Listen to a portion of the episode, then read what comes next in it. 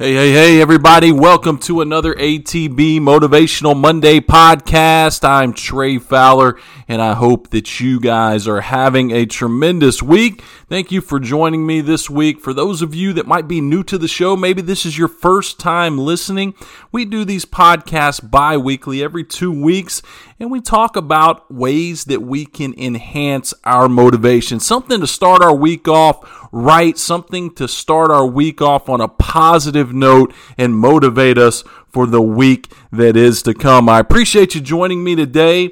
And as you guys know that have been listening, maybe the guys that are just listening for the first time or gals that are just listening for the first time don't know, I really try to attack this podcast and get my material from this podcast based on what happens to me over the course of the two weeks in between shows. And I thought I was on track to deliver an episode really based off of a book that I just finished by David Goggins, his Can't Hurt Me book. And I had a what I thought was a great idea for this week. And as the week drew closer and as this uh, episode being recorded grew closer, I was sitting at home, uh, or actually, I was at a birthday breakfast on Saturday with my daughter and one of her friends, and I saw a post on social media, a post that was posted by one of my former high school uh, mates that I had went to school with, now friends with on Facebook. Haven't seen in many many years, but I saw a post that he made online, and it really started speaking to me and got me thinking. And I'm going to share that post with you right now. His post said, I hear all the time that with problems you should let go and let God.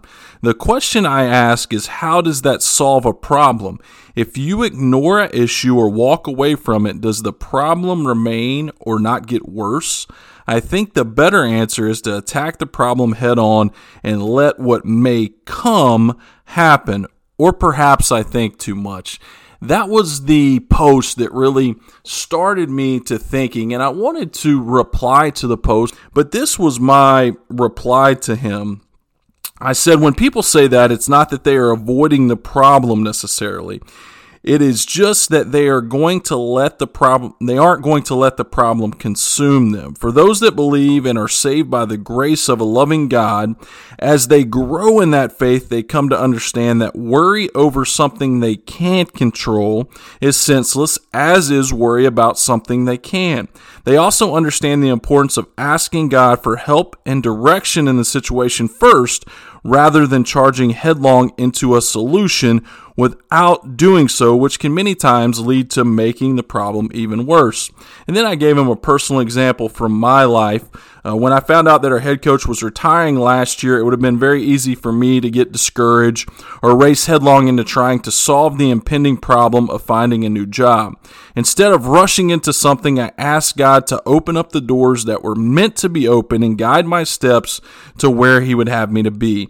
The path that I was ultimately led to was probably not the one I would have initially chosen for myself. I had only ever been a baseball coach Everything I perceived myself to be was wrapped up in that. God opened up a different path and one better than I possibly could have imagined, meaning a ton more time with my family and the chance to not only continue my passion of helping young players reach their dreams and goals in life and baseball, but to also chase additional passions that I had wanted to do for a long time this podcast being one of those. So it's not that these people are ignoring or running away from an issue. Ultimately, they are first seeking counsel from the best counselor of all and asking for him to steer the ship. We still have to be active participants in our own process and destiny, but God wants, needs to be involved as well, and his route can many times be free from the roadblocks and detours that ultimately inhabit our own. So that was my reply to him. And I replied and, and I didn't think anything else of it. That was that was it. Didn't think a whole lot of it. And then we went to Sunday school yesterday. And at Sunday school we were in Joshua 3 and this is where the Israelites they're beginning to finally get ready to go into the promised land after they had wandered in the wilderness for 40 years. They're fixing, they're getting ready to go. They're finally going to achieve that which was promised to their ancestors and which Moses had tried to lead them to. And they're getting ready to go in. And we're reading in Joshua 3 about the preparation for that. And I want to share with you first Joshua 3 7, and it says, And the Lord said to Joshua, Today I will begin to exalt you in the eyes of all Israel, so they may know that I am with you as I was with Moses. Tell the priest who carry the Ark of the Covenant, when you reach the edge of the Jordan's waters, go and stand in the river. And then as you skip on down to 14 through 17, it says, So when the people broke camp to cross the Jordan, the priests carrying the Ark of the Covenant went ahead of them. Now the Jordan is at flood stage all during harvest. Yet as soon as the priests who carried the ark reached the Jordan and their feet touched the water's edge, the water from upstream stopped flowing. It piled up in a heap a great distance away at a town called Adam in the vicinity of Zarethan, while the water flowing down to the sea of the Araba was completely cut off. So the people crossed over opposite Jericho. So, once again, very much like he did when the Egyptians were, or, or, when the Israelites were fleeing the Egyptians, God parted the waters, but he did it a little differently this time. The first time, Moses, and, and I'll share with you from Exodus 14 16, it says, Raise your staff and stretch out your hand over the sea to divide the water so that the Israelites can go through the sea on dry ground. And then in 21 and 22, then Moses stretched out his hand over the sea, and all that night the Lord drove the sea back with a strong east wind and turned it into dry land. The waters were divided, and the Israelites went through the sea on dry ground with a wall of water on their right and on their left. So, the first time that God parted waters for the Israelites, he did so before they ever stepped into the water. Moses parted. It gave them the confidence to know that they could walk across, that God was going to protect him. But here, this second time, after they wandered in the wilderness for 40 years, it's a little bit different. God doesn't simply part the sea for them, He requires them to step into the water first. And I think that's a very, very important thought. I think that's something that we can use as our motivation for this week. God wanted to see their faith, wanted them to believe in him, that he was all powerful, that he was the same God that did all of these things, that got them out of Egypt, sent all these plagues, parted the Red Sea. He wanted to prove he was still that God. But before he did, he wanted to know that they believed in him and he wanted them to step into the water first.